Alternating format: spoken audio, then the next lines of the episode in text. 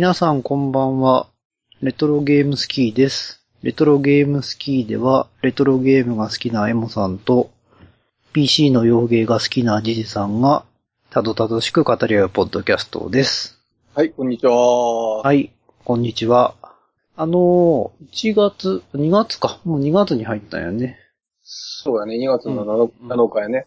そろそろ、はいあのーコンピューター将棋選手権の季節がやってまいりますよ。なるほど。そろそろ、あの、レトロゲームスキーとしては告知を始めておかないと、はい。あの、クジラちゃんの、あの、子供が増えないんで、そろそろこの時期からやっておこうと思っております。なるほど。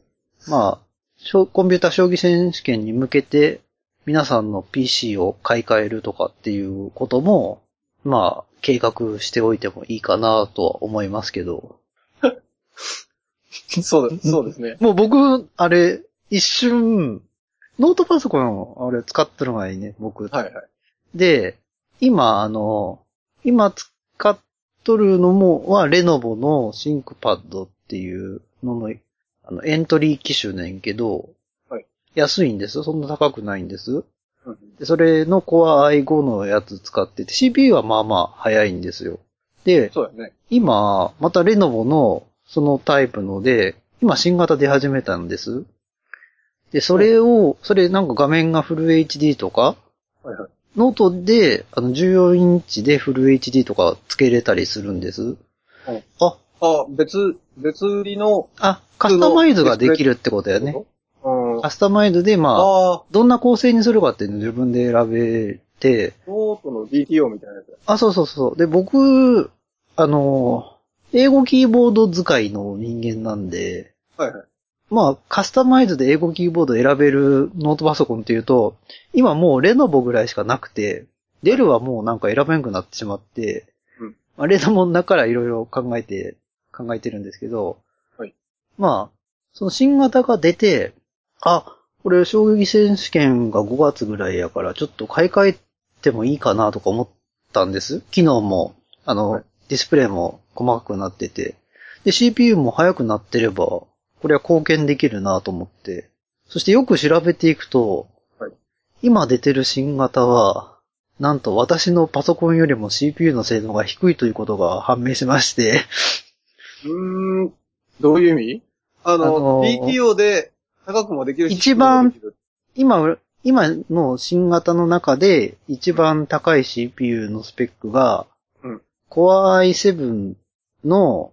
なんか、U っていう、まあ、低電圧の CPU はい。乗ってるやつだったんですけど、はいはい。うちの Core i5 が、えっとね、通常 2.5GHz で、MAX で 3.2GHz まで出るんだけど、はい。その Core i7 は、まあ MAX3GHz までしか出なくて、で、Core i7 っていうから、コア4つなのかなと思ってたら、コア2つで、うちの Core i5 よりも、コア数同じでクロック数下がるっていう。なるほど。で、それはあこれは、これはやばかったと思って、よく調べたらこれはちょっとやばいなと思って、値段的にはでも、値段的には、や、安いけどね、安いけど、買い替えるには至らんなっていう結論に至りました。なるほど。ってぐらいですね。悩んでた、こんこの3週間で悩んでたことといえば。クジラちゃんが出るのはもう確定しとるんよね。いや、出るでしょう。今すごい、あの、いろいろやっとるよ、クジラちゃん。うん。あの、その、思考能力の向上っていうより、ところ部分の部分よりも、例えば、あの、クジラちゃんのイメージキャラクターを、まあ、ちょっとしたプロの人に書いてもらうとか、うん。ちょっと、斜め上に。あと、その声が、わかりませんかね声の声優を、プロの声優使うとか。ん？っていう部ごめんなさいあの分で、なんかお金をいろいろ使ってます。と、趣旨が変わってませんかね？まあ、そういうのが好きなんやろうね。まあまあ、それはまあ好きやからいいんじゃないんですかね。っていう感じな。るほど。まあ、コンピューター将棋選手権に興味ある人は、今のうちからちょっとクジラちゃんについて、まあ注目しておいても面白いと思いますよ。はい。はい。まあじ、じゃあ、ジジさんは何かありましたか？そうやね。とりあえず、ワイルドアームズがもう終わるかな。もう終わる？うん。多分、あの、次の収録では、俺は、レビューはできる。じゃあ、僕うんもそろそろ駆け足で進めとね、いかんね。レベル的にいくつ今？ん？わ、わからん。もう最、最初の方や、とにかく。まあ、とにかく一言で言えることは、何も進んでいないということです。?3 人は揃っとるんやよね。それぞれとだけ言っておきましょお前全然やってねえかよ、もうそれ。う。ネタバレになるんで、それ以上は言わないでください。あ ネタバレも何も、お前。序盤の序盤やあそれ三人、え？三人揃うん？あ、聞いてしまった。三人揃うんか、えあのね、公式のムービー見ただけで3人揃うの分かるわ。こ、公式のムービー、公式のムービー。っていうか、あの、宣伝か。あ、そう、そう、CM かそそんなん見んし？そんなんも見んよ。ああの、進捗は分かりました。はい。と、あとは、あの、剣の町の、あ、剣の町の異邦人か。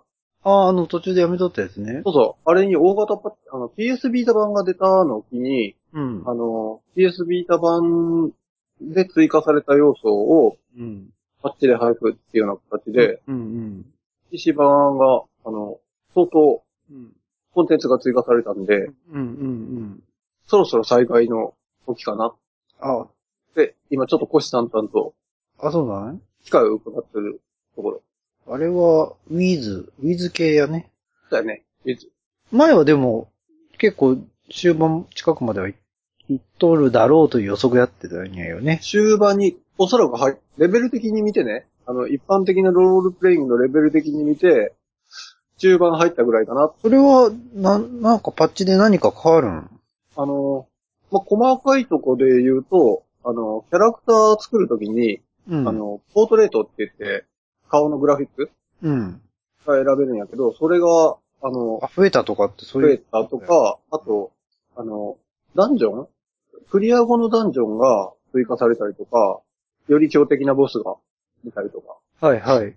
そういうところで、あの、ボリュームアップはされとるみたい。あ、そうなんや。うん。あと、なんかアイテムが100種類ぐらい増えたみたいなことが書いてあったな。あ、そうなん ?100 種類も？うん結構増えたね。相当増えた感じがするね。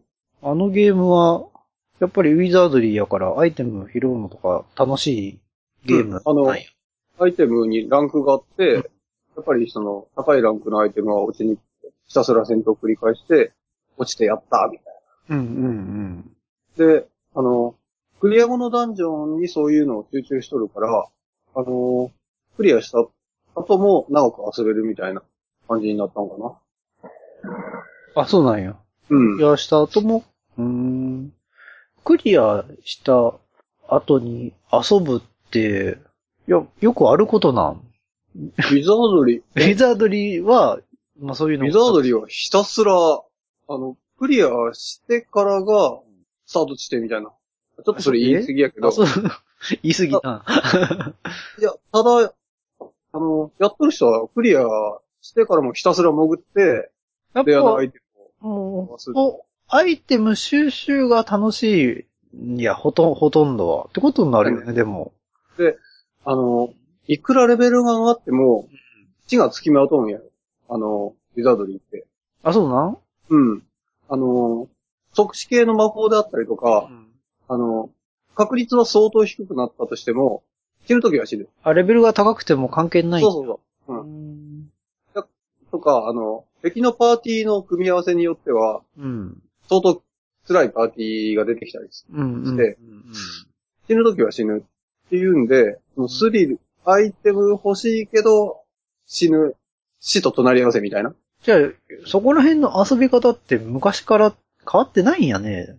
あの、全く変わってないと思う。あの、ウィザードリー系のダンジョン、ダンジョンロールプレイングは。うーん。やっぱじゃあ、そのままオンライン化できればね、なんか楽しそうな気がするんやけどね。おそれはわからんな。し一人で、黙々と潜っとるのも楽しうんい。これとねも楽、しい。うんあの、アイテム交換とかできるのがいいね、オンラインにしたら。ああ、自分がダブっとるレアアイテム。そうそうそうそう。相手のダブっとるレアアイテうんうん。ム。ああ。そこ、あの、ポケモンってうんうん。知っとるかもしれんないけど、うんポケモンってあの、実はその発想で作られとるゲームで、うんあの、初代のね、ゲームボーイはね、うんその、ドラゴンクエストとかで遊んどって、いいアイテム持っとるんやけど、誰かは友達は持ってないと。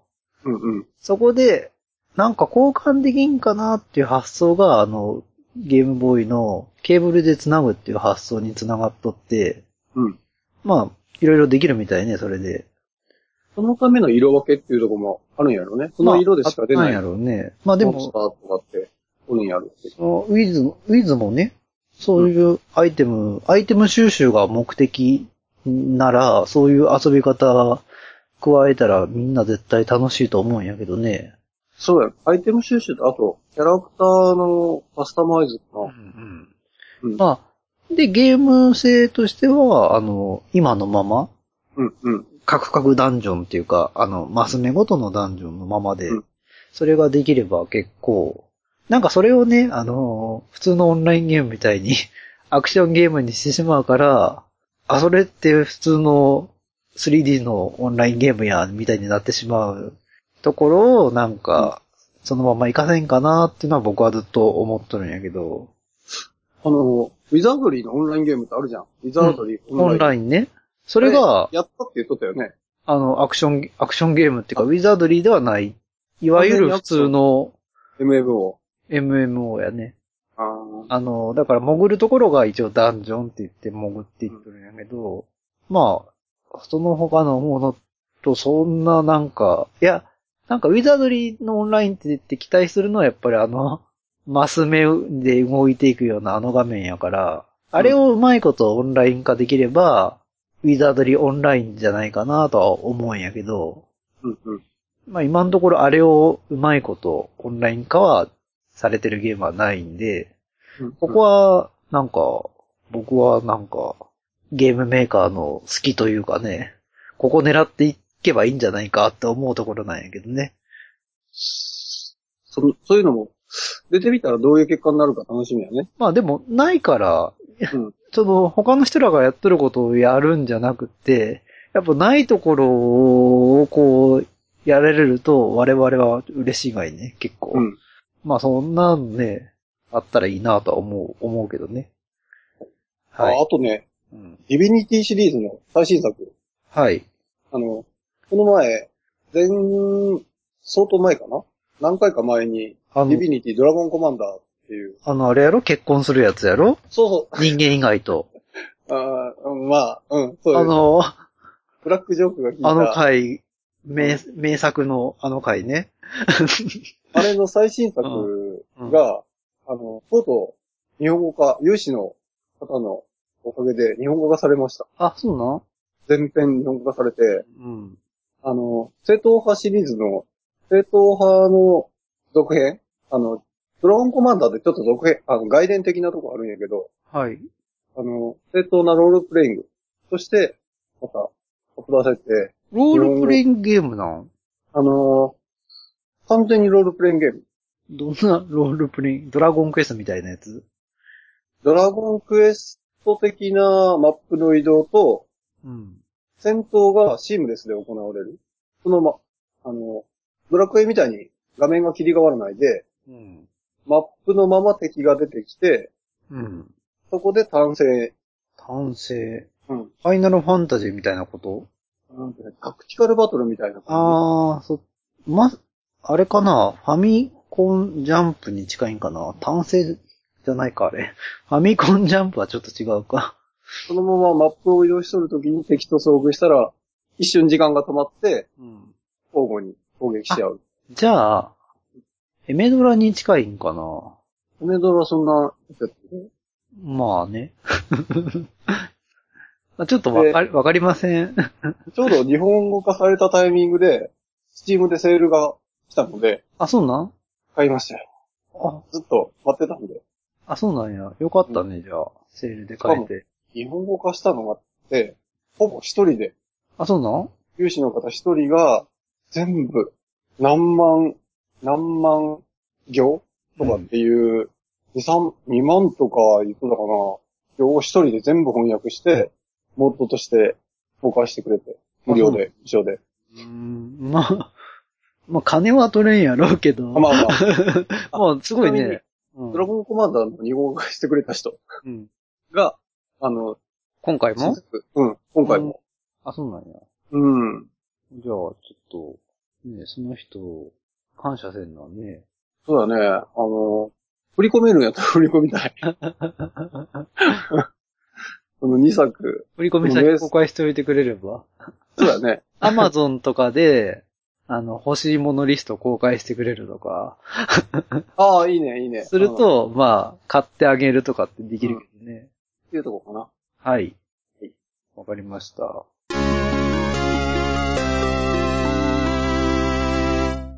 それでは本日のテーマトーク、M さん。はい、えっ、と、今回は、えっと、前々からちょいちょい、あのー話している、えロマンシアについてお話ししたいと思います。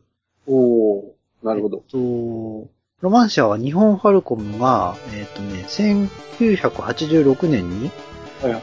あの、PC 用のゲームとして発売したゲームで、まあ、前々からちょいちょい名前が出てる木谷義雄さん、あの、日本ファルコムの、あの、有名なプログラマーの一人の木谷義雄さんが、はい。まあ、あの、プログラムした、プロデュースしたっていう言い方は正しいかもしれんけど、はい。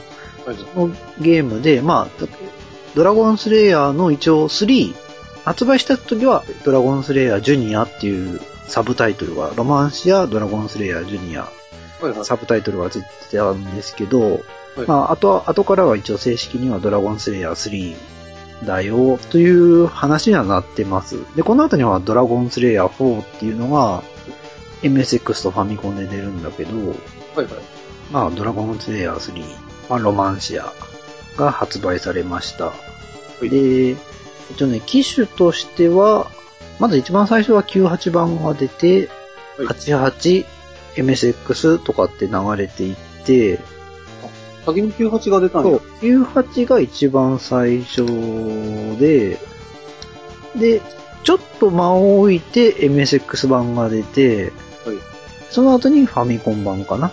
もう30年。いや、ほら30年やね。そうやね。一応ね、最初の、僕は、あ、もうちょっとゲームの説明いきます。あの、ゲームのジャンルとしては横スクロールのアクションゲームなんだけど、成長の要素がなくて、で、あの、まあ、アイテム拾って、人と話して、うんまあ、あの、フラグを潰していくみたいなところもあるんで。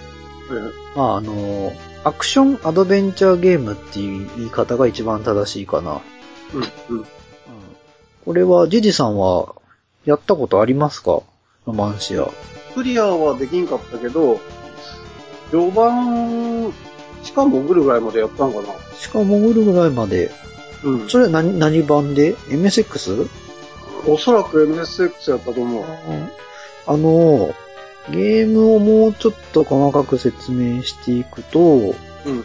えっ、と、まあ、あの主人公が、ちょっとストーリー、ストーリーを話すと、簡単に話すと、うんロマンシア国っていう国とアゾルバ国っていう小さな国があって、はいはい。まあ、双方のあの王様は兄弟で平和に暮らしてたんだけど、うん。まあ、ある日、そのロマンシア国の王女セリナが何者かに連れ去られてしまって、病気とか、あの、怪物とかが現れて、うん。で、そこに、あの、主人公のファンフレディっていう王、どっかの国の王子が、うんまあ、たまたまロマンシア国、ロマンシアにたどり着いて、っていうところから話が始まって、うん。まあ、まあ一応王様に、そのロマンシア国の王様にお姫様を助けてくれってお願いされて、まあ助けに行くっていう話なんやけど、うん。まああの、ロマンシア国とアドルバ国ってあるから、それがまあ、あの、左右対称の端っこと端っこに国があるようなゲームの画面の構成になってるっていう感じやね。うん。まあその中でいろいろ、いろいろ、まあ謎を解きながら遊ぶっていうゲームで、で、これが、まあ謎と、ほとんどがその、どうやって進めるかっていうところが非常に難しいゲームで、はい。あの、まあ、やったことある人はわかると思うけど、うん。僕は最初にやった時に、アクションゲームみたいな感覚でやり始めたんだけど、うん実はそうじゃなくて、まあ、まずは街の、自分のロマンシアの街の中で、まあいろいろ街の人助けたりしなきゃいけないと。うん。うん。でも、それが、ほぼノーヒントで、うん。まああの、一応街の人の話とかを聞いていると、うんなんかこんなことやってほしいんだなっていうのはわかるんだけど、うん。予備知識がない状態で話されても、うん。それを解決するためにどういう行動を取れば解決に至るかっていうことがよくわからないゲーム。うん。うん。で、僕は、まあファミコン版から入ったんですけど、うん。ファミコン版は、あのーパソコン版を結構アレンジ、アレンジというか、いいアレンジされてる、若干のいいアレンジがされてるっていうゲームで、はい。はい。で、なんかね、パソコン版はいきなりスタートしたら、あの、街から、ロマンシア王国から始まるんだけど、うん。ファミコン版はその、ロマンシア王国にたどり着くまでの部分とかも作ってあったり、うん。うん。あのーああ、なるほど。スタートにいた、スタートに至る前の、そうそうそううんうんはい。作ってあったり、うん。まあ、ゲームも、ちょっと極端な、ロマンシアのパソコン版の極端なへ部分を結構ちょこちょこ手、手直しして発売されてますと。でも、あの、ロマンシアの、その、本質的な難しさっていうのはそのままなんです、ファミコン版も。で、これ、まあ、両移植、かなりの両移植になってます。で、例えば、ロマンシアって、うんじゃあ何が難しいんだっていうと、うん。あの、例えばね、最初のロマンシアっていう国で、うん。あのー、町の人を、まあ、助けて、カルマっていう、なんかね、ものをあげないといけないカルマっていうか、なんか、正しいことすると、ま、人助けたりすると、うん。うん。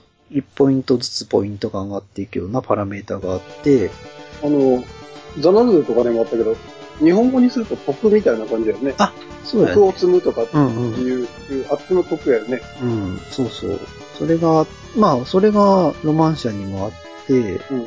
なんかザナとしてれば、その理屈ってわかるとは思うんやけど、うん。いきなりロマンシャから始めて、その理屈って多分わからんと思うんや。うん。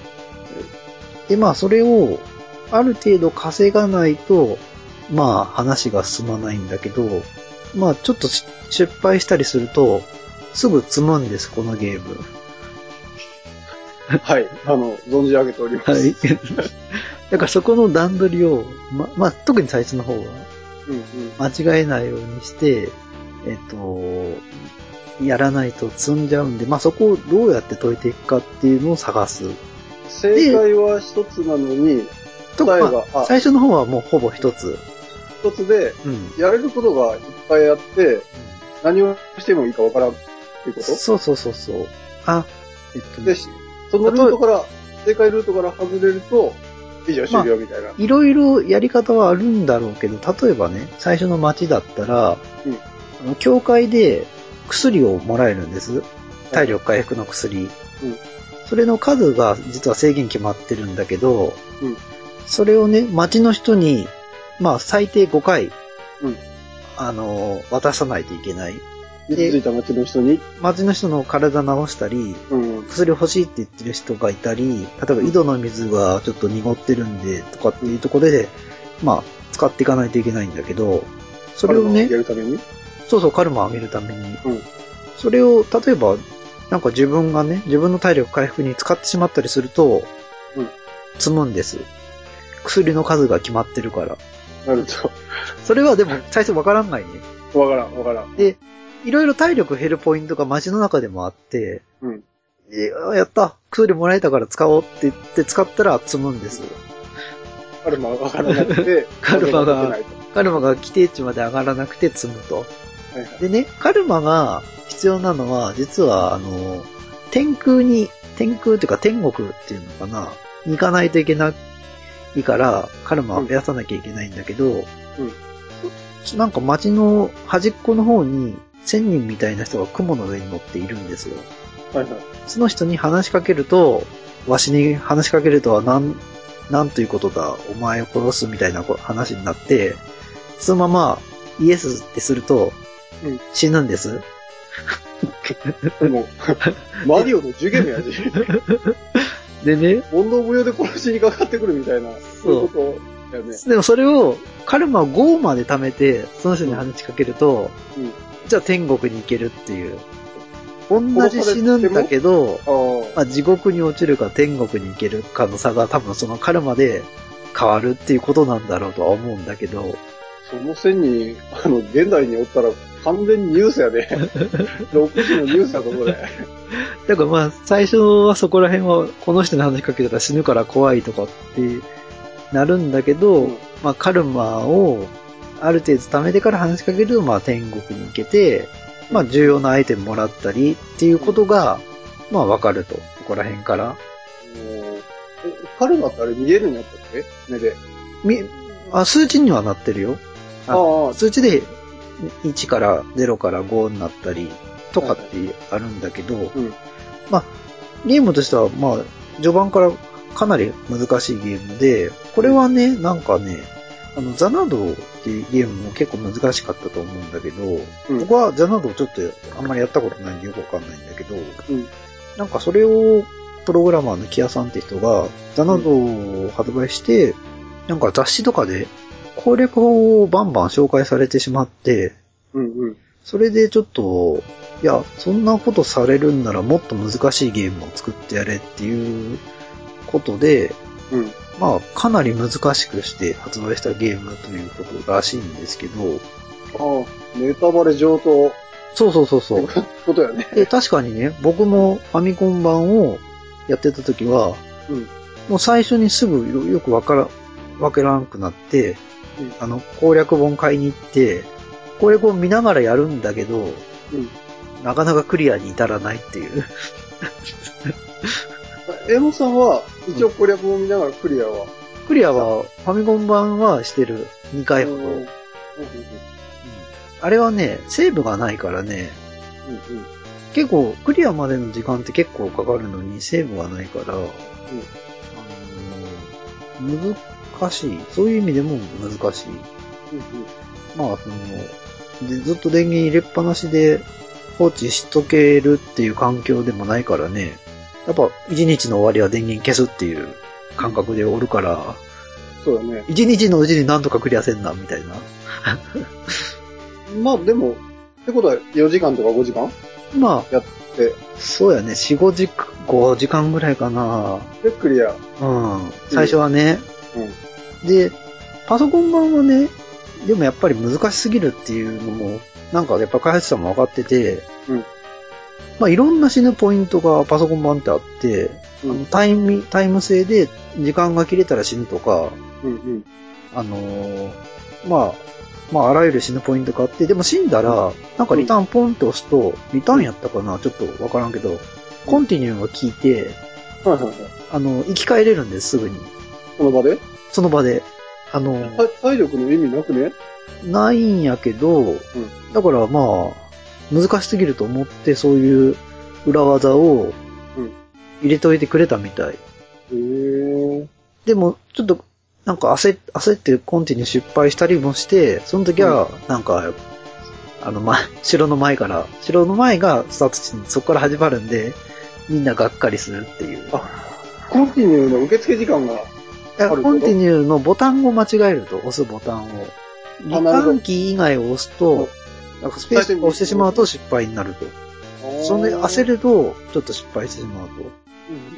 うん。うんで、まあ、まあ、そういう、ほぼ死なないみたいな仕様で作られてると、パソコン版は。うん。ファミコン版は、あの、無限コンティニューっていうのはなくなってるんだけど、あるアイテムを取ると、うんた確か7回ぐらいまでは死んでもその場で生き返れるっていう。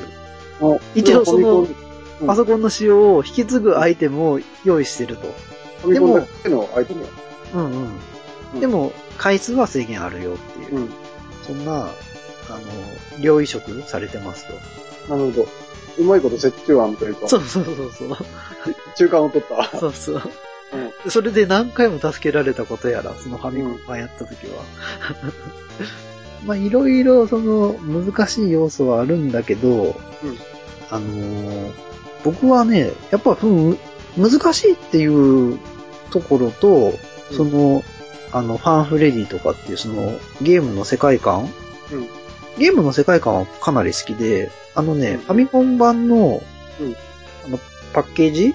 うん。うん。箱のイラストって、はいすごい、なんていうかな、ファンシーというか、ポップというか、なんか、いい、鈴木和彦さんって知ってますか？日本ファルコムの、当時日本ファルコムのうん、イカキさんなんですけど、あの、ザナドゥとかの漫画書いとったっけね。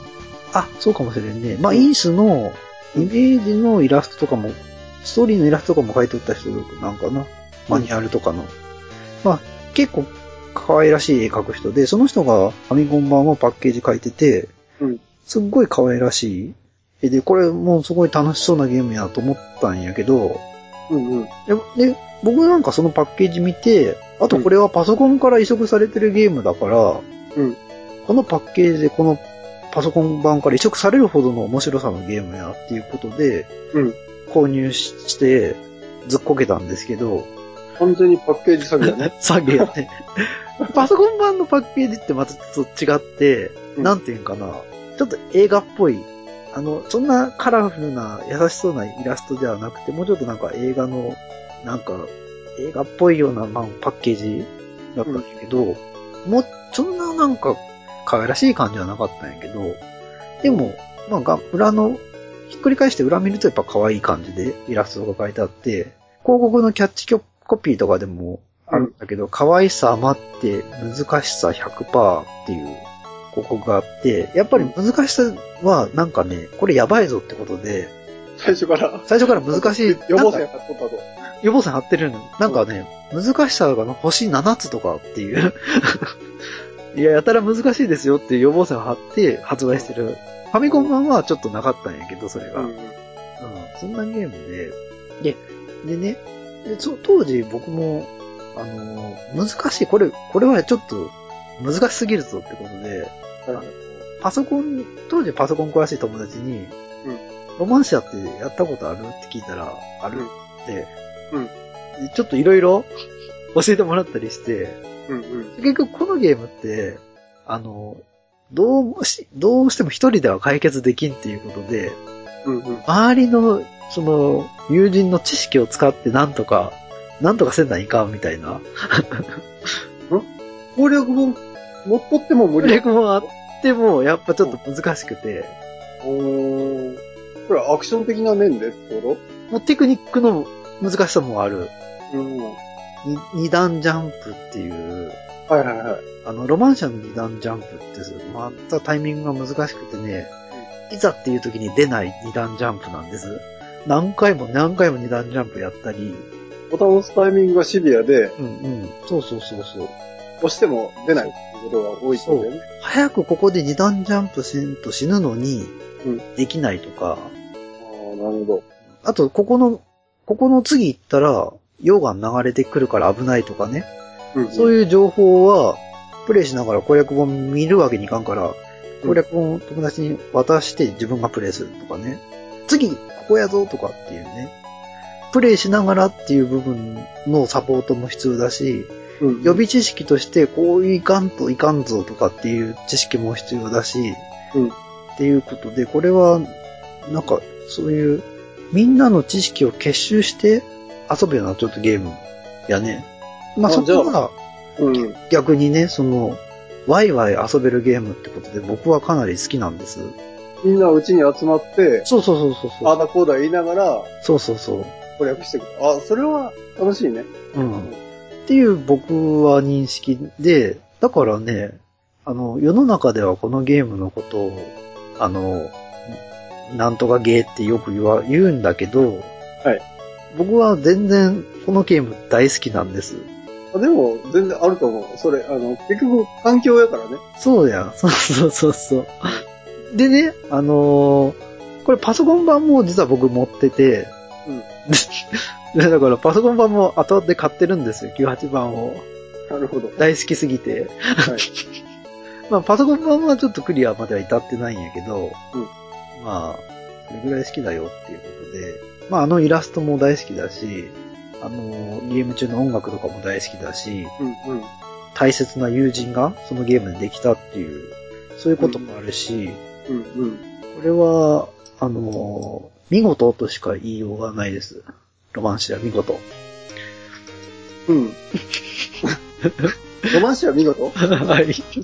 あ、なるほど。でね、あと、パソコン版の中でも MSX 版って、はいはい。あとちょっと特殊で、うんあのーあ、まずはちょっとこのロマンシアのパソコン版でどういう感じで作られてるかっていうと、あの、8801を実はターゲットにして最初は開発されてて、うん8801ってメインメモリー 64KB なんです。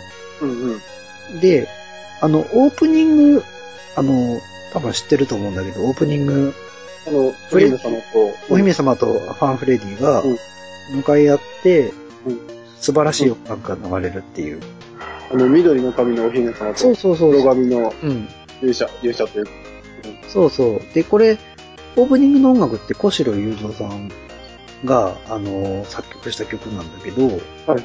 これ実は、あの、なんかね、ファルコムに、まあ、持ち込んだ音楽らしくって、そのうんファルコムに入る前に作った音楽で、はいそれを持ち込んで、なんかまあ、就職させてくださいみたいな、これ、うんこれこんなん私作ってるんです、みたいな。で、なんか、まあ、デモミュージックやね。うん。それをね、なんか、そのロマンシアってそもそも開発期間相当短くて、一月とかで作ったとかっていうゲームで、うん。まあだから音楽がないってことで、うんその曲そのままオープニングで使ってるんです。駆け、駆け出しの そうそう。新入社員、新入社員というか、まだ新入社員にもなってない。そうそう。だから、あまあその後多分入ったんやろうけど、うん。まあそこの部分の曲はそのまま使ってますよっていうので、実はちょっとここ今問題になってて、ですね、その曲ってファイルコムの中で作られた曲じゃないから、うん。なんかね、今、あのー発売してる曲の中から、ロマンシアのオープニングの曲ってファルコムの権利がちょっとないみたいで、省かれてる。小城雄三さん、に、になんか権利があるみたい。そうそうそうそう。なんかちょっとここは、まあ揉めた、揉めてるのか、まああえてそうしてるのかちょっとわかんないんだけど、まあ、うん。ファルコムはもうそのオープニングの曲は、まあほぼ権利ないみたいな感じになってるかな。うーん。で、で、そっから、ちょっとオープニングの話はちょっと置いといて、ゲーム始まり、始めますと。うん。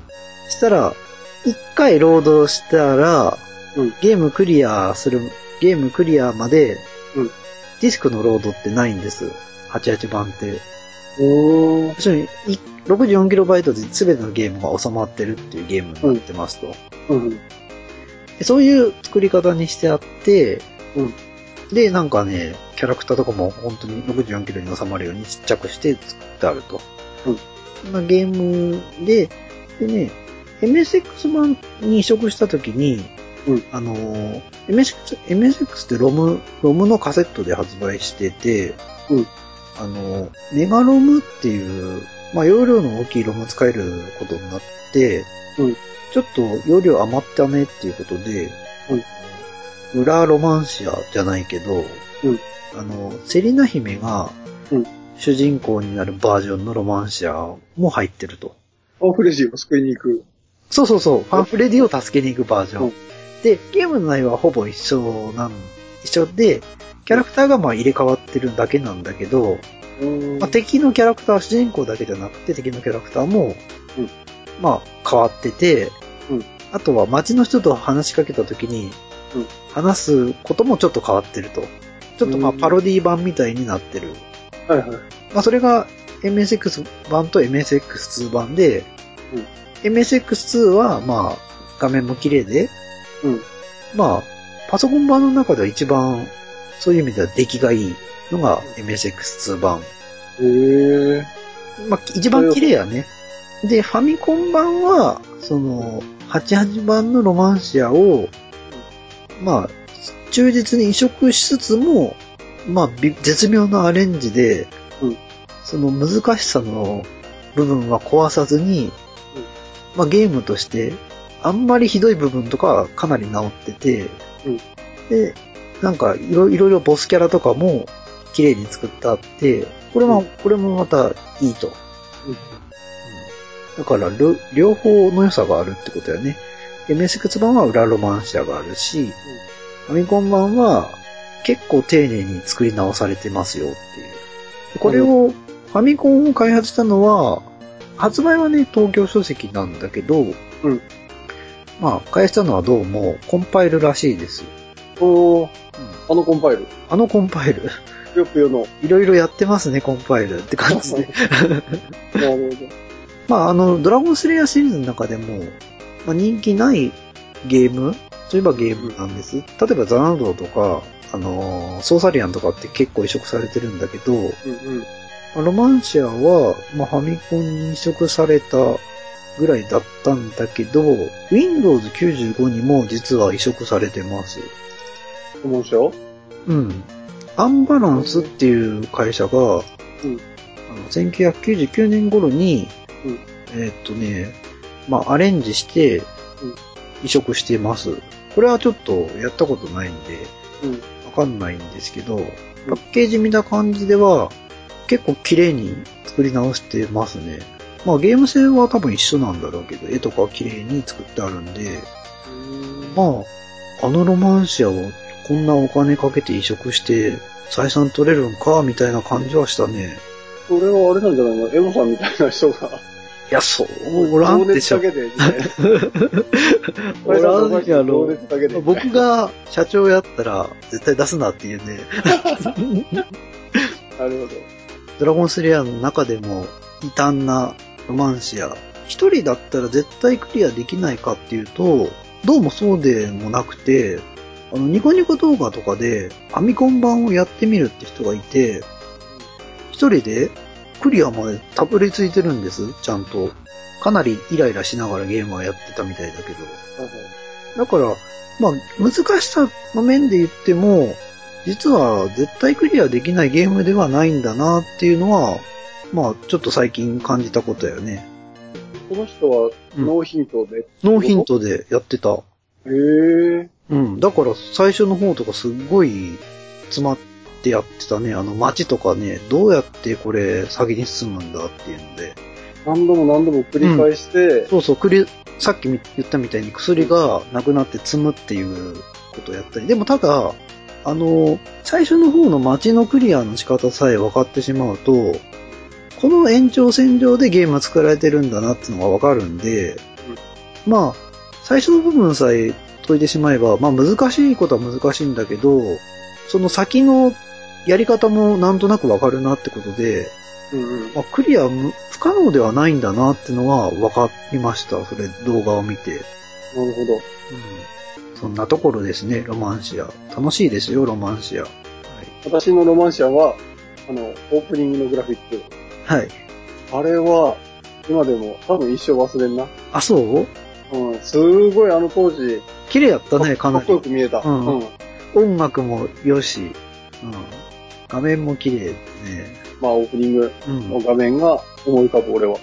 で、ゲームのシステムとしてはその後に、あの、ドラゴンスレイヤー4とか、うんソーサリアンに、まあ、拡張されていくみたいな感覚ではあるね。うん。ポストロールっていう話で。だからまあその大元にはなってるってはなってるかな。では、えっ、と、ロマンシアの原版付けは？あー前頭のはい。3段目ぐらいかな。なるほど。妥当です。思い出補正がかかっても、このあたりかな。あうん。やっぱりね、この面白さって、ゲーム自体の面白さっていうよりかは、こんな難しいゲームがあるぞ。みんなで何とかしようっていう面白さだと思う。これは。小野さんの場合はそうやね。ってことは、今、まあ、確か、出来がいいのがファミコン版と NX 版、メシェックス2、2ね。あ、2版ね。で、どっちかやろうってし思った人にうん。おすすめできるかっていうと、おすすめ、おすすめはしないけど、うん。あのー、ちょっと難解なゲームやってみたいなとかね、真の難解とは何ぞやとか思う人はね、ぜひやって、挑戦してみてもいいかなとは思うけどね。なるほど。かなり壮大な世の。世の中にあるゲームなんか生ぬるいぜみたいな感覚でいたら、うんぜひこのゲームやって根性叩き直してもらってくださいと。わかりました。はい。ありがとうございます。はい。溜まってしまったお便りコーナーに行きますね。はい。ツイッター分から結構溜まってるんで、長、今回、今週分は長めになりますけど、ひろしさん。レトロゲームスキー20回聞いている。ロードス当選機は PC98 版遊んだけど、ディスクアクセスすること、マシンガンのごとくでしたね、と。未だにあのアクセス音が耳に蘇ることがたまにある始末。メガ CD のルナーシリーズなんかにも耐えたし、昔は根気強かったものだと関心ですね。うんうん。あの、ディスクアクセスが激しいっていう、ロードスト戦記、パソコン版ね。うん。完全にヒロシさんのトラウマ、トラウマになってる。まあね長いんやってね、本当に読み込みが、なんでこれだけのことするのにこんな長いの？みたいなね。例えばエメノラとかは似たようなことやってても、そんな読み込んでないのになみたいな。うん。うんもしかし、まあ MSX 版とかもっとひどかったから、それに比べたらね、天国だったんだけど、うん。うんあと、メガ CD のルナー。僕もやったことあるんです、これ。あのうんうん。ー、プレステ版で移植されたルナーの1だけはやったんだけど、うんあ、でもメガ CD 版は結構読み込みとかがひどかったのかもしれないな。プレステ版はなんかそこら辺ではあんまりひどいっていう感じはなかったけど、うんうん。ルナー知ってますか？知ってます。あのゲームアーツの。ー、うん。あのブランディアは、ーそうそうそう、グランディアの前っていうか、前だよね。うん。あの、メガ CD って結局、あれだけのハード出したんだけど、RPG、対策 RPG がなくて、なんかそこを、あの、ゲームアーツにちょっと頼ってて、うんあそこでルナーっていうシリーズができたっていう。あれ、シルフィードの前系後系どっちやろうね。あとでも、あとだとは思う。ルナーの方が。うん。シルフィードはね、メガ CD の初期やと思うな、あれは。うん初期のもう本当に対策みたいなね。うん。うん。メガ CD ならここまでできるみたいな、うん。まあ、ゲームやったねチソフトだよね。うん。だから同じ CD ロム使った PC エンジンとメガ CD なんだけど、うんやっぱりね、メガ CD の方が、ああいうシルフィードみたいな、ただよ読み込んだ容量が多いだけみたいなゲームじゃなくて、ああいう、ちうんょっと画期的なゲーム出せるハードやなっていう感じはしたけど。うん。うんじゃあちょっと次行きます。はいあ、ひろしさんありがとうございました。ありがとうございます。次は、おつみずさん。ジムでヨガしてきた。ゆっくりお風呂入ってすぐ寝よう。お風呂でポッドキャストよく聞くけど、安住アナの日曜天国とレトロゲームスキーが面白い。僕ね、うん。あの、このツイート読んでちょっと感動しました。あの、安住アナの日曜天国と比較されてるっていう、同じ同列で語られてるってことに、ああ。あの、安住アナの日曜天国ってラジオ番組あるんですよ、普通の。はいはいあの、電あ波、あ、ね。FM の？うん。あ、うん FM じゃなくて AM だろうとは多分思うけど?うん。まあ電波でね、飛ばしている。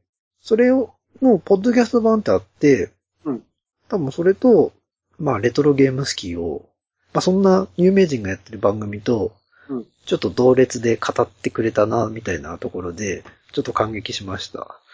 嬉しいね。嬉しいね。うん。安住アナと一緒に語られるとは思う。おつみずさんありがとうございます。ありがとうございます。えっ、と次、タコレアさん。い最新回拝聴2014年のベストリスナーに認定してたいただいてありがとうございます。とても嬉しかったです。今年のエモさんのテーマトークでは、自分が触れてないファミコンや PC エンジンの話もぜひ聞きたいものですね。ちなみに僕もベストアナウンサーは大江まりこさんですと。ありがとうございます。うん。あの、タコラさん、そこ、そこ？そこですかね？あの、結構ね、あの、高浦さんと僕は、こあの、好きなものの好みが似ているなという。ああ、なるほどね。はい。また今年もぜひよろしくお願いします。よろしくお願いします。次行きますね。タコリアさん。ゲームの敷居で思い出したのは、最初にやった FF4 は難しくてすぐ詰まり、ゲームのやったことのある友達に教えてもらい、なんとか最後の方まで行けたものの、結局クリアはできませんでした。最初にクリアしたゲームはドラクエ5でうん、今思うとドラクエはかなりわかりやすかったですと。ああ、なるほど。FF はクリアできんかったけどもう、ん。ドラクエは、そうやなんとか自力でクリアした。そうみたいね。うん。まあ僕も FF4 はね、結構ね、やってるんですよ。何回も何回も。うん。スーパーファミコン版も途中までやったし、うん。ゲームボーイアドバンス版も途中までやったし、あ、あとアドバンスで4で撮ったね。出てるんです。うん。あと、ジジさんから借りた、うんあの、PSP でうん。FF4 もちょっとやってみたんです。うんうん。これも途中まで行ってやめました。あれ？クリアはクリアはしたことないです。あの、やっぱ難しいっていうか、次何すればいいか、ちょっとわからんくなったり、うん。まあ、急に敵の強さ強くなったりっていうのが、やっぱちょっとああるね。で、なんか、ね、僕は、あの、PSP 版は結構最後までやろうと思ってたんだけど、うん。なんか、宇宙、宇宙にピョンって行ったあたりから、うんなんか、やる気がなくなってしまって、結局やめちゃったっていう経緯があるんだけど、うんうん。うんまあ、そういう意味ではやっぱドラゴンクエスト5の方が、5もやったことあるんですけど、うんなんかね、テンポがいいって言えばテンポがいいね、5の方が。うん。あとね、やっぱ5はね、結婚イベント。ジジさん知ってますか？結婚イベント。ビアンカ？あ、そうそう、ビアンカとフローラ選ぶっていう。うん。あそこがね、やっぱ面白いね、本当に。主人公と同じ風に、結構一日、その日の夜は、真剣に悩んだもん。ビアンカにするか、フローラにするか。そこで止めて、そうそうそうそう、止めて。え？まあ、あの、ゲームの中でも、プレイヤーが夜中考えとるような感じで、結構考えたね。うんどっちにしたらいいんかな。ビアンカは、幼馴染やし、うんえちょっと寂しそうな顔しとったし、うんフローラはね、フローラで、結構あの子は本質的にいい子やないね。ご、ごめん、あの、俺はあんま5はよくわからなくて、その、フローラがいい子かどうかを 判断できるほど詳しくないです。僕はね、結局ね、ビアンカ選んだっていう、ビアンカ派なんです。あ、幼馴染の寂しそうな顔を見て、幼馴染がやっぱりね、あのー好きでしたっていうか、フローラはね、あの、お嬢様やし、うんいい男多分現れるんや、この、この後いっぱい。フローラはね、ちょっと寂しそうやってん。っていうだけ、ことです。なるほど。まああの、意外とね、やったことないんやったら、ジジさんもドラクエ5だけやってみたらいいかもしれん。ここら辺の悩みどころは多分、いろんな人と多分話したら面白いと思う。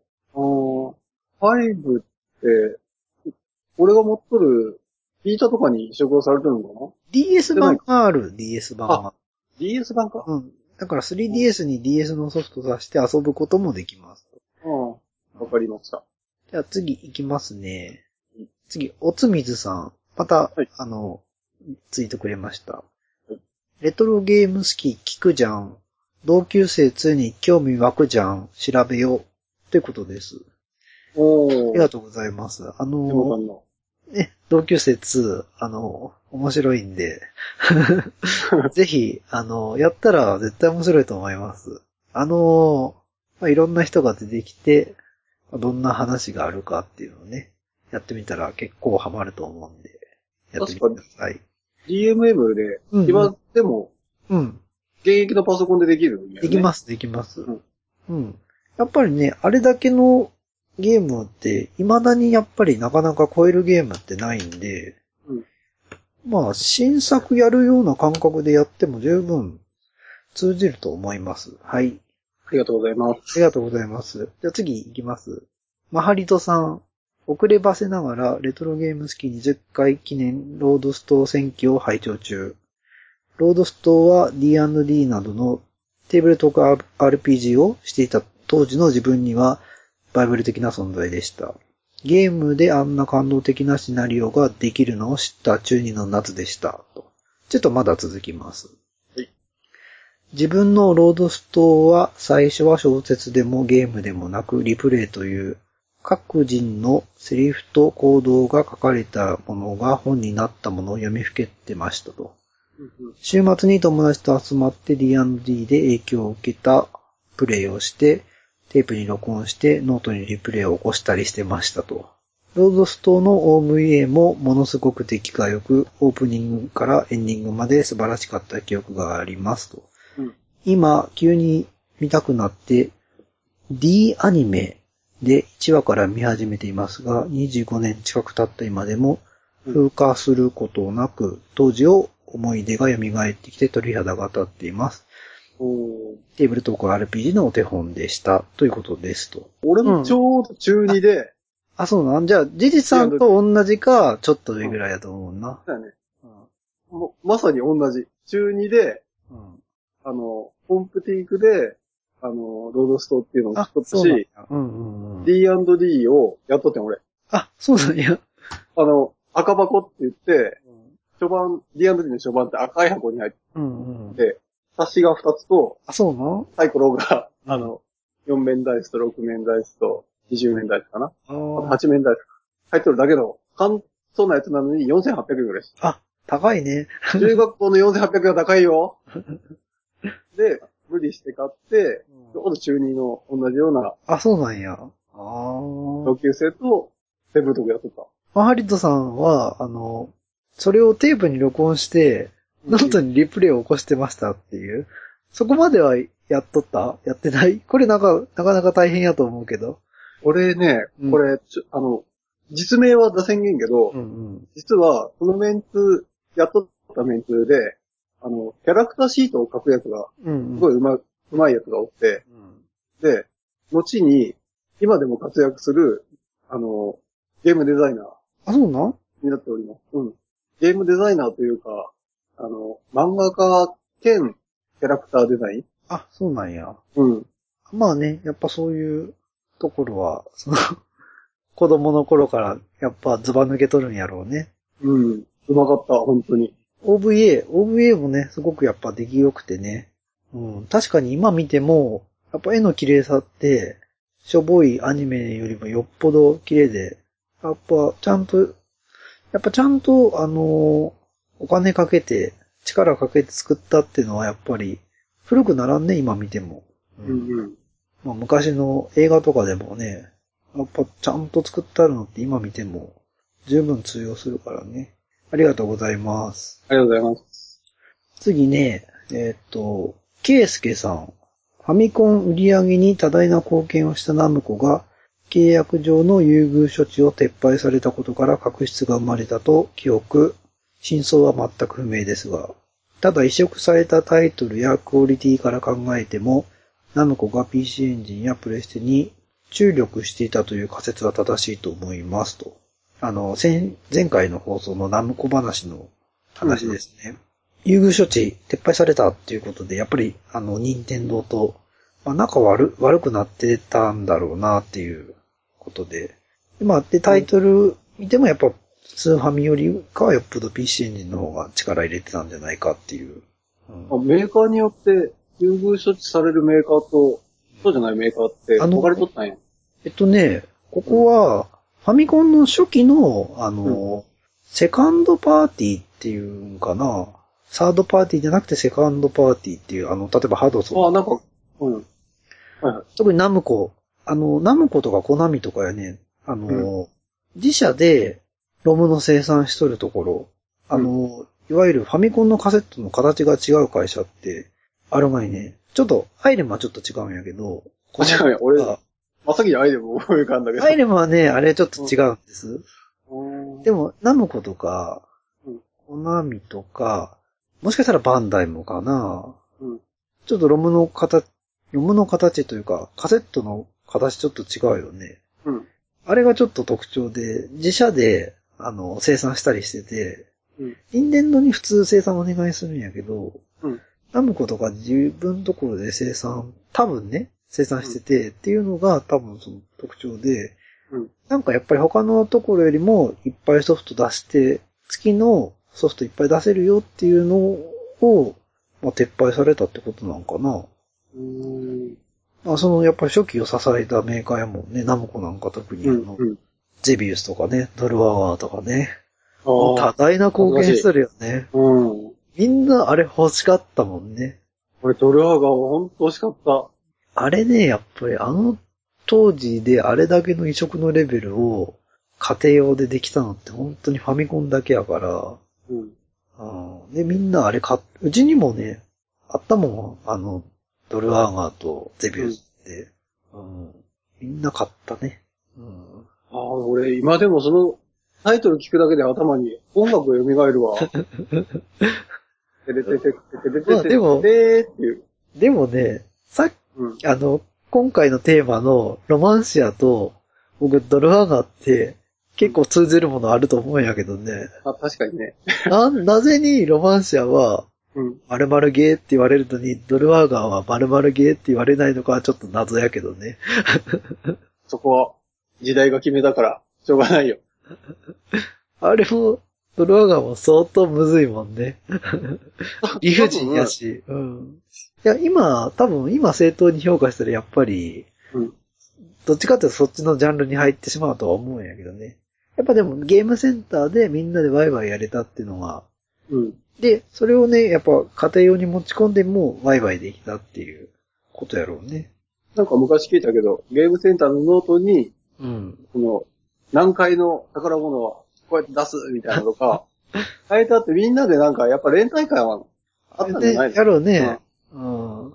でもゲームセンターであれがどんどん分かっていくと、ちょっと1プレイ長すぎるゲームにはなると思うけどね。うん。ナムコのゲームって一プレイ長いゲーム多くね？おいおい。やろうと思う。原平島までにしても、イスターにしても。ゲームセンターのゲームって、本当は3分ぐらいで終わってほしいらしいんや。うん、確かに聞いた。うん。あ僕がやってた時はそう言われとったんやけど、うん。まあ3分間で終わるようなゲームは多分二度とやらんと思うけどね。はい、ちょっと次行きます。はい。マサ兄さん。ディアブロ3は5章のオープニングが超かっこいい。バスタード世代的に天使が人間ダメっしょ、滅ぼそうなってなる展開は面白すぎると。ってことですね。マルサエルっていう、あの、ももともとてゲームにも天使、天使勢っていうの、天使勢っていうんか、うん。天使が出てきて、ディアブロ3の、あの、メインテーマじゃないんやけど、一人の天使が人間を救うために、あの、自分の天使っていう地位を捨てて地上に降りてくるうん。うんっていうストーリーが3で、うん。その、拡張のリーパーオブソウルっていうのが、うんこの今、あの、マサニーさんが、5章のオープニングっていうのが拡張版で入る。拡張そうそう、うん。震えるぐらいにかっこいい。やっぱブリザードのゲームって、もうムービーが本当にかっこいい。あ、そうなんや。うん。ウォークラフト、ディアブロ、スタークラ、めちゃめちゃ力入っとって、おっか力は入っとってかっこいい。ってあいうのがあるわ。あ。はい。それが楽しみの一つやね。はい。まさにさんありがとうございます。ありがとうございます。次、タコレアさんね。はい。最新回拝聴ウォーハンマー4000、あ RTS か。プチお詫びなんやけども、うん。正式名称 40K らしい。40K? よん 40K、うん。はい 40K です。正式名称。はい。ウォーハンマー 40K です。はい。わかりました。はい。はい。で、RTS は何度か挑戦していますが、思考に操作が追いつかなくなってしまい、自分には難易度が高いですと。伝説の音楽バトルの序盤で諦めてしまうレベルですと。RTS は初心者向けの優しいのがあればといつも思いますと。RTS ね。うん。まあ、これはね、もう本当に趣味の問題やから、まあ、無理にやらなくても僕はいいと思いますけどね。でも、タコレアさん、もし、あの、やりやすい？うんうん。あ、RTS って確かに格闘ゲームとかと一緒で、最初の敷居は高いと思う。いやけど、おすすめっていうなら、あの、ウォーハンマー結構おすすめやば。ああ、ウォーハンマー、な、何がいいん？あの、ウォーハンマー 40K の、あの、ドーン・オブ・ウォー2っていう、あ、前回話したやつ？前回言ってたやつ。あっていうのも、あの、RTS って、一般的な RTS って、内政と軍隊を動かすのって、同時進行でやるんやけど、40K はどっちかって言ったら、あの、軍隊を動かす方が主で、内政はすごい簡略化されとって、それでいて、戦闘に特化しとるっていうところがあって、やりやすいものでおすすめって言ったら、40K は、世界観さえ気に気に入れば、楽しめるのかなとは思って。あ。はいはいはいはい。うん。じゃあ、タコリアさん、もし、あの、気が向いたら、ちょっと、ウォーハンマーやってみてください。はい。ありがとうございます。じゃあ次行きますね。次、3号さん。確かにスーファミ時代のナムコのゲームには思い出が全くないと。ファミコンや PC エンジンには面白いゲームがあったのを鮮明に覚えていますが、と。はい。確かに、確かにね、あの、実はあんまりスーパーファミコン力入れてなかったんじゃないかっていうのが、前回の話で僕もちょっと思い出して、確かにそうやなという感じでした。うんうん。ゲーム年表を見てもうん、そうそうそうそう。少なかったもんね。あからさまに少なかったね。ファミスタと、ファミスタと、ワギャンランドっていうラインナップじゃこれっていう。もしかしたら本当にそういう確執があったのかもしれんね。でね、この、あの、サンゴさんのツイートに対して、うんマハリトさんが、確かに自分も SFC 時代のナムコのソフトを買った記憶が少ないですと。うんワルキューレの伝説みたいなゲームを期待してサンドラの大冒険を買ったぐらいでした。うんってことです。あの、確かにね、サンドラって、ワルキューレファミリーの一人なんやけど、うん。サンドラの大冒険って全然ゲーム性が違って、うんうん。あの、横スクロールのアクションゲームになってるんだけど、結構ね、あの、いまいちな評価のゲームなんです。あ、そうなんや。うん。だからね、みんなワルキューレの伝説系を期待して、多分サンドラの冒険って買っとると思うんやけど、うん。みんななんかがっかりして、なんかゲームをやり終えるみたいなね。まあ、あの、主人公が、ワルキューレに匹敵するかって言ったら、あの、サボテン人間みたいな、人間じゃねえな。み緑い。そうそう。ゲームもね、まあ、あのゲームのシステムが伝説みたいな、あの、RPG のアクション RPG みたいな感じになってればまたよかったんやろうけど、うんうん。まあ全然関係ないゲームになってて、力入ってないなって感じはしたけどね。サンドラを選ぶあたり。ありはい。じゃあ、ありがとうございます。がとうございます。次、行きます。次、あの、初めての人、はいはいニエル・バイビスさんから、えっ、と、レトロゲームスキーとファミステを聞きたいけれど、ストックがなくなるのは怖いので、もう少し我慢。ということです。ああ、の、ファミリーステーションさん。ファミファミステとレトロゲーム好きが好きらしいですね。いやいやいや、ぜひストックを気にせずに、あのー最新回、すぐに聞いてください。暖かいうちに食べてください。あのー一応、あファミステさんよりかは、あの、レトロゲーム好きは、更新回数は今のところ早いんで、あの、大丈夫ですよ。どんどん食べても。ファミリーステさんは、月1とか？ファミステさんはね、うんちょっと、あんまり更新がないね。月1も多分ないと思う。あ、定期更新みたいな感じ？うんうんうんうん。でもね、回数がすごい多いから、向こうは。うんうん。あのー、1話目から聞き始めたらもう本当に切りないぐらいの話数があるから、うーん。もうそれがストックがなくなるっていう、言うんだから多分全部聞いたんじゃないかなとは思うんですけど、うんうん。レトロゲーム好きは逆に新鮮なうちが一番美味しいよっていう感じなんで。結構、オープニングとかで時事ネタ話すもんね。うんそうそうそうそう。まあ、テーマトークに関しては、まあ、ストックみたいな感じにななっていくんですけど、あとはもう本当にたわいもない話で、時間を潰すみたいな放送なんで、すぐ聞いてください。すぐ聞いていただかないと、クジラちゃんにも間に合いませんからね。そう、そうそうそう、そういうね、ネタも入ってるんで。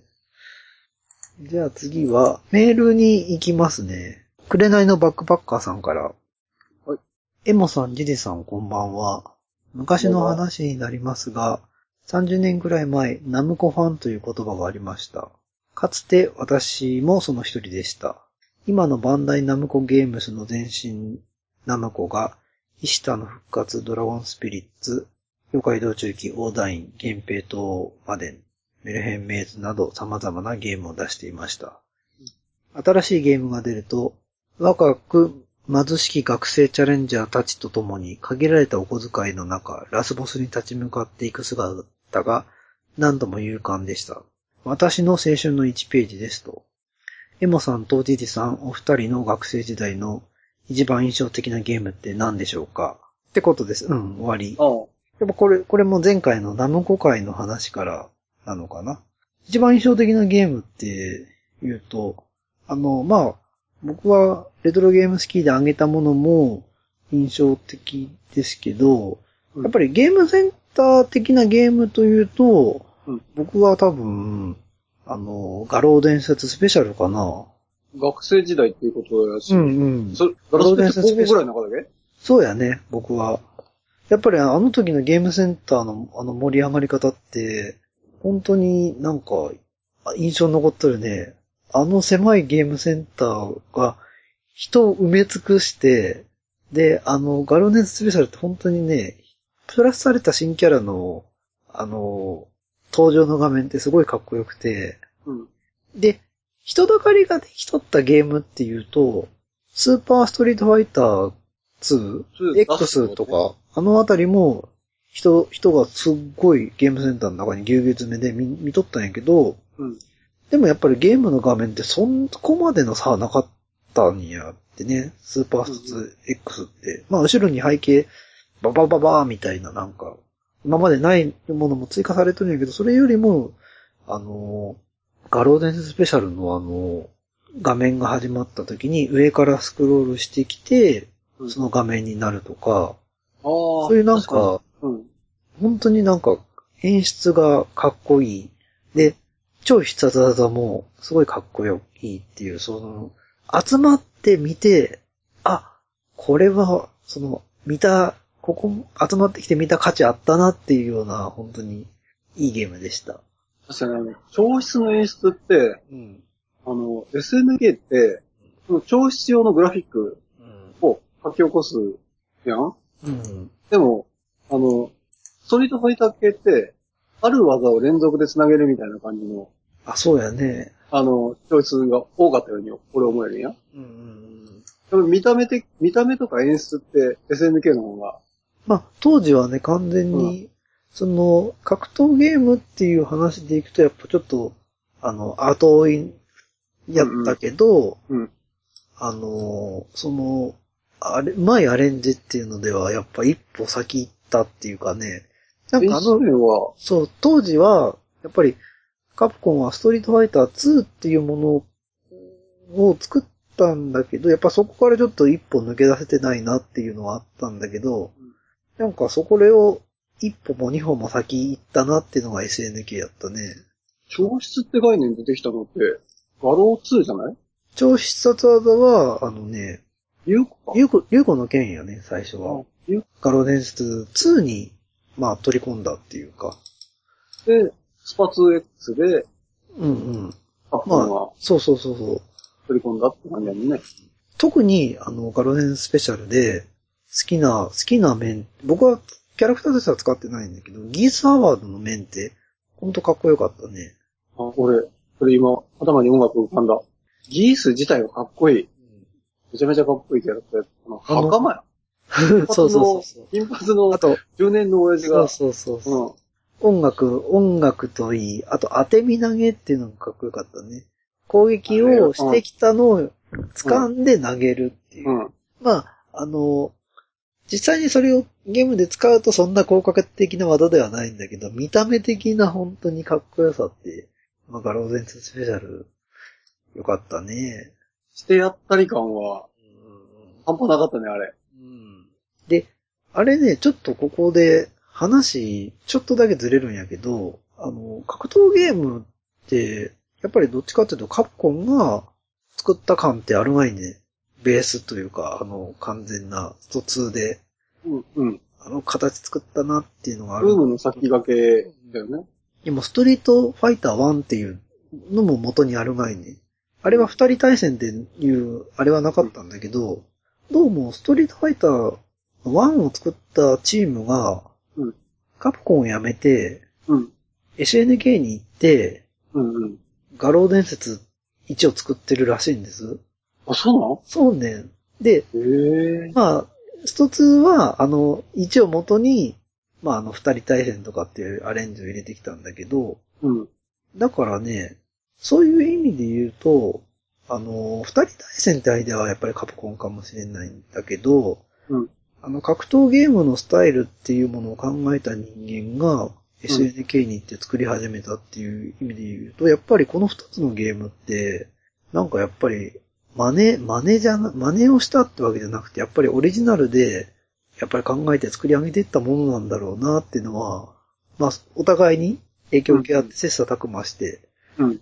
まあ、ああいういいものができたんだろうなっていう感じはするね。うん。まあ、確かに俺らの学生時代は、格ゲーブームが一番印象的だよねそ。うやね。まあ、あの、印象的な、まあちょっと、僕はゲームセンターのゲームに限って話してしまったけど、ジジさん的には、高校とか中学の頃か。俺やっぱ高校の時は、FM タウンズうんうん。持っとって、ユダードリー5やっとったわ。あ、あー僕ね、でもあの、タウンズのウィザードリー5が、ウィザードリーの5の、いろんなのな、いろんなものの中で一番好きやけどね、あの。音楽もいいし、グラフィックも、あの、そすごく綺麗になっとって、う。あの、僕、あの、線画っていうのがすすごい好きなんやってね、うんタウンズの。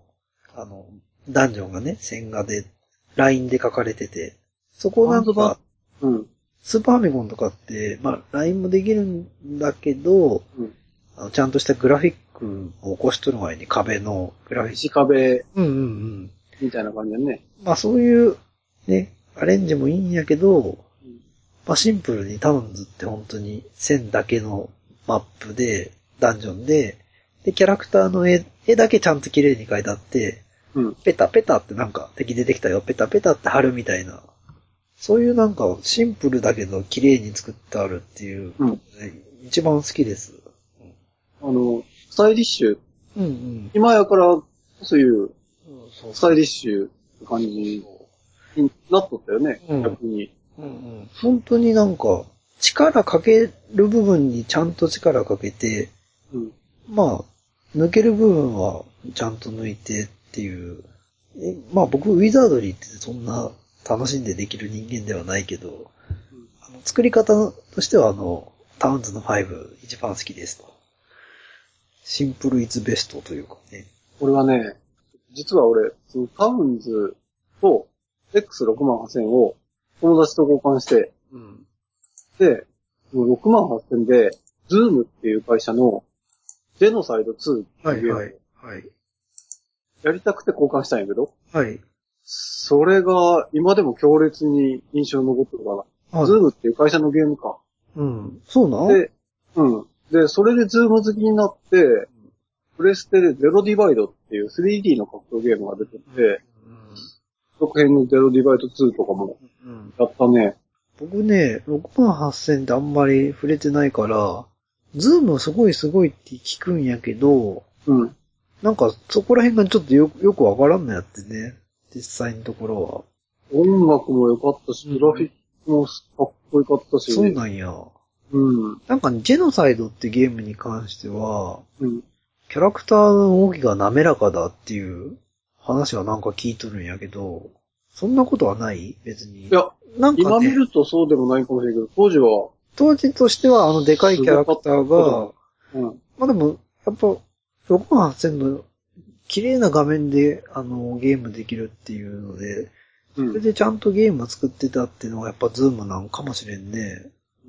確か俺、この頃は結構、高校時代とかは、タウンズとか、X68000 のゲームが多いのあ、そうなんや。かな。うん。いや、僕とは、正反対のところにおったんやね。そうだね。まあ僕は完今、全に国民機で遊んでた人間だ。僕はね、なん、なんていうんかな。あの、前も多分話してるけど、うん。一番流行ってるパソコンを買うべきだと思ってる人間なんで、うん。まあパソコンはソフトなければただの箱っていう、その言葉を肝に銘じて、うん。やっぱ一番メジャーなやつ買っとかんと、その前、そもそもマイナーなもんやから、うん。一番メジャーなもん買っとらんと、なんか寂しいね、みたいなね。確かにね、俺あの、X68000 でやったゲームって、ファイナルファイト、ジェノサイド、パラムツ、白魔女ドラキュラ、とかっていうのを、延々と繰り返しやってた。あの、ファランクスに飽きたら、ジェノサイド2、ジェノサイドで飽きたらファイナルファイト、ファイナルファイトで飽きたら、白魔女ドラキュラみたいな感じで、あ、そうなんや。あの、ローテーションでやっ、ちょっと少ないからね、やっぱ。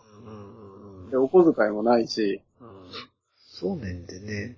あの、やっぱり、周りに持ってる人多いと貸し借りとかもできるんやけどね。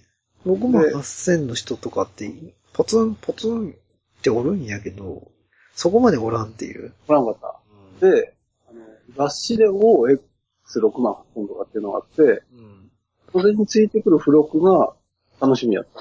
ああ、そうなん。うん。いい、いいパソコンではあるんやけどね。うん。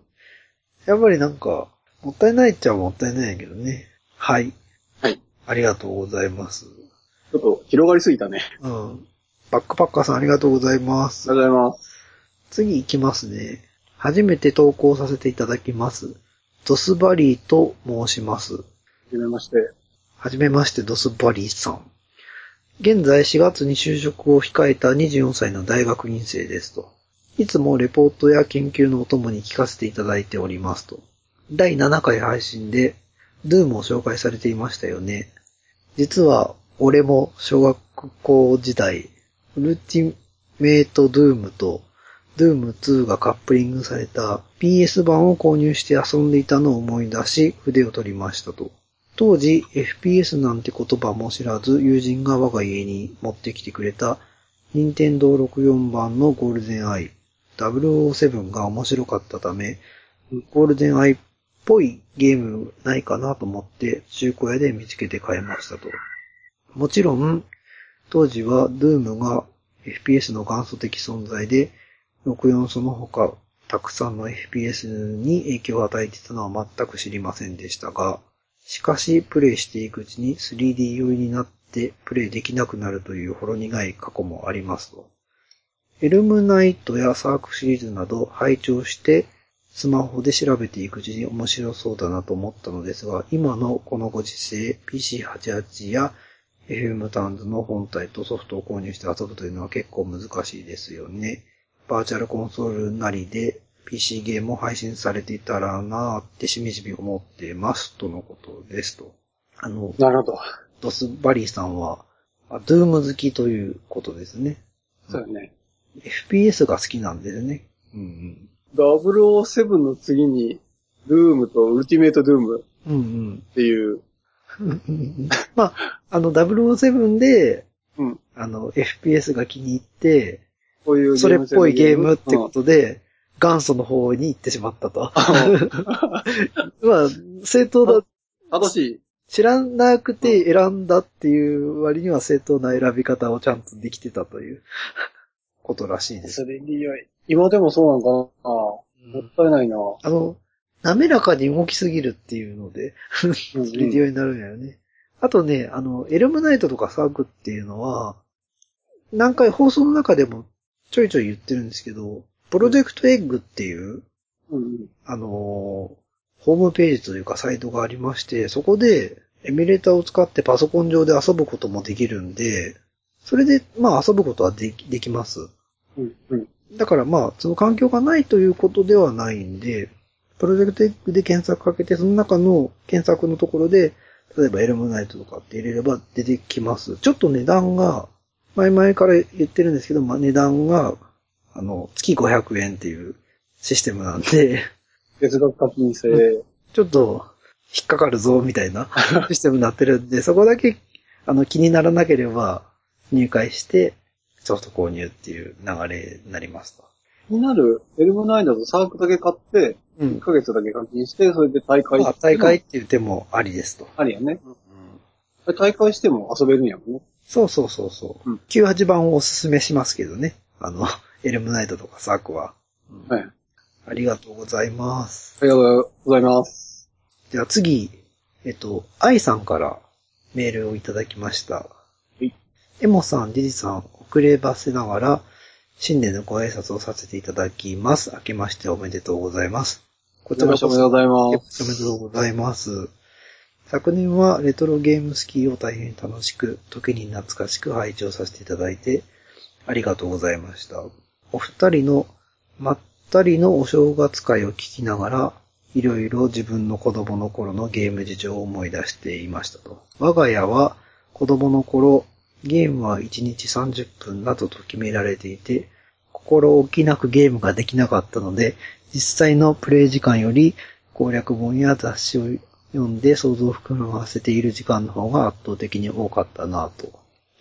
で、それに我慢ができず、親が寝静まった夜中に弟と二人で、子供部屋にあるファミコン用のテレビに光でバレないように毛布をかけ、ドラクエや、あと当時弟がハマっていた天地を喰らう、かっこ元宮博士の三国志漫画のゲーム版などをプレイしていましたと。その子供部屋のテレビはもともと今用だった古いブラウン管のテレビで、画面が時々赤くなってしまうので叩いて直すのです。なぜ叩くと治ったのかがよくわかりませんがと。夜中なので親が起きないかヒヤヒヤしながら、ねえ起きちゃうよ、大丈夫だよ、などと言いながらテレビの上の部分をパンパン叩いたり、また手に汗を握り、正座して弟のプレイする赤い画面に見入っていたことなど、今となると本当に懐かしい思い出ですと。それにしてもテレビをパンパン叩いていたら、隣室だしさすがに気づくと思うのですが、一度も親が起きてきて怒られた記憶がないのですと。果たして両親は本当に気づかずに寝ていたのか、今度実家に帰ったら聞いてみようと思いますと。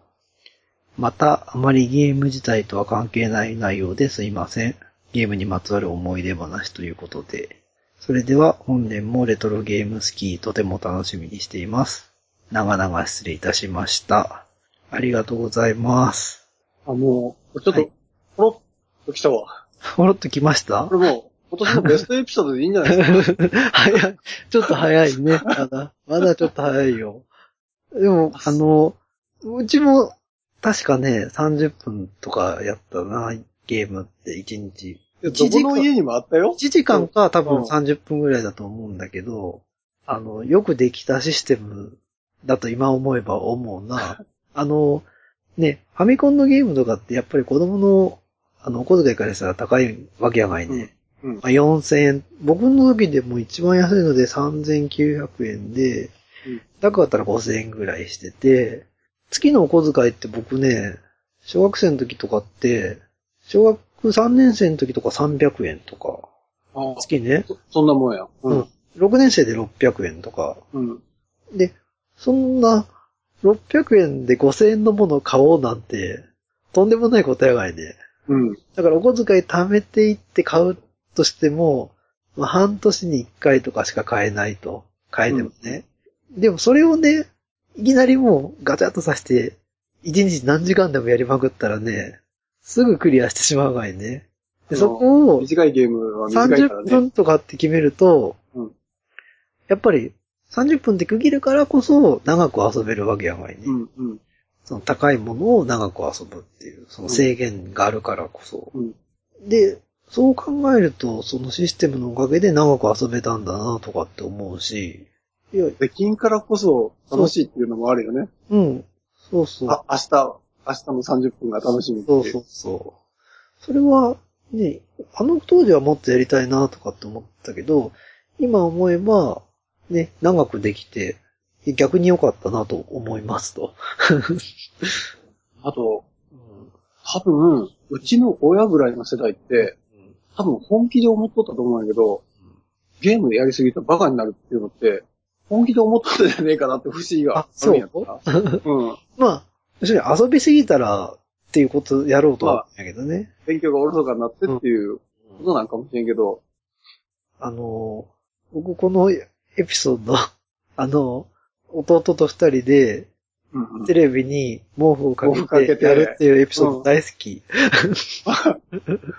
いい、で、すごい情景が思い浮かんでくるんですね。うんうんうんね、夜中にね、うん。ファミコンやるプランにして、そうそう。で、やっぱりね、バレたくないから部屋の電気消してファミコンの電気だけ入れてね。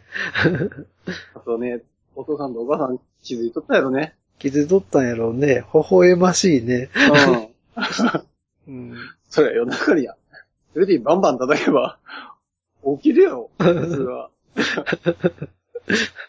でも、まあバレないかと思って、手に汗握ってやってたっていうのも微笑ましいね。うん。あの、やっぱりね、みんな、あるね、こんな思い出。あるある。あるからこそなんか、ほんわかするね。うん。ブランカのテレビってね、あの、な、なんていうのかな。そういう、接基盤のなんかね、接触とかの問題で、うん。まあ、叩いたらこう、接触がプチって繋がって、うん。治るとかっていうのが結構あるんです。昔あ、あの。れ、迷信じゃなくて？迷信じゃないんですよ、これは。うん基板のハンダの部分が、うんまあ、熱とかで、ちょっとは外れてきたり、うん。ちょっとひび入ったりして、接触不良になってたりして、うん。それをし振動を与えて、まあ、くっつけるみたいなことやね。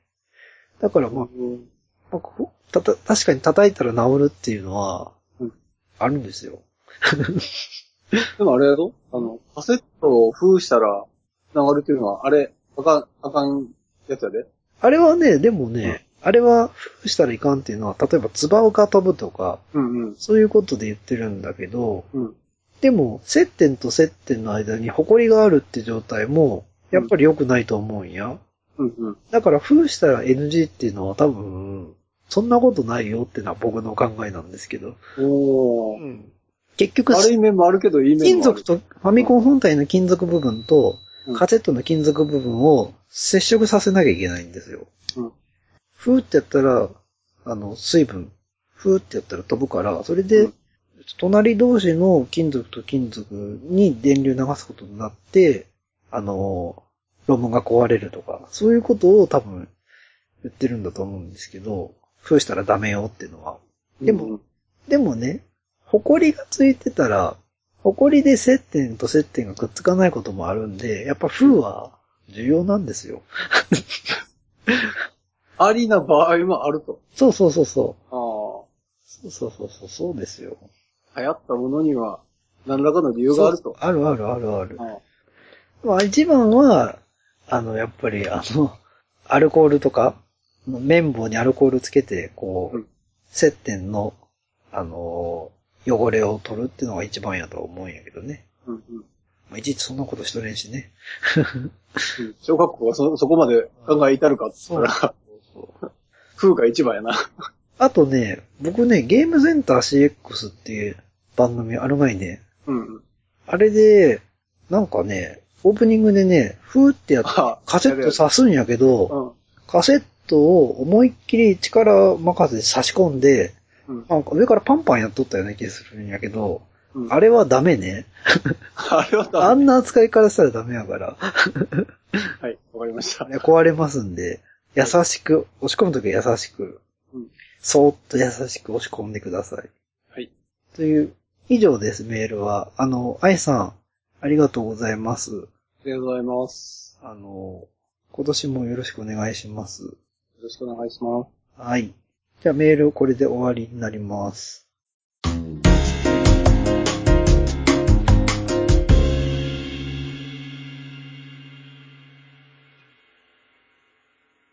エンディングです。はい。えっと、今回は、ロマンシアの話と、えっと、お便りコーナーでしたが、あの、どうでしたかね、ロマンシア。そうやね。ロマンシアは、まあ、思い出ゲーかな？俺の中では。思い出ゲーか。うんまあ、ああいうね、やたら難しいゲームでも、ちゃんと面白いと思ってる人がいるんですよっていう。俺、あれを横綱って言うんじゃないかと思って、ドキドキしましたよ。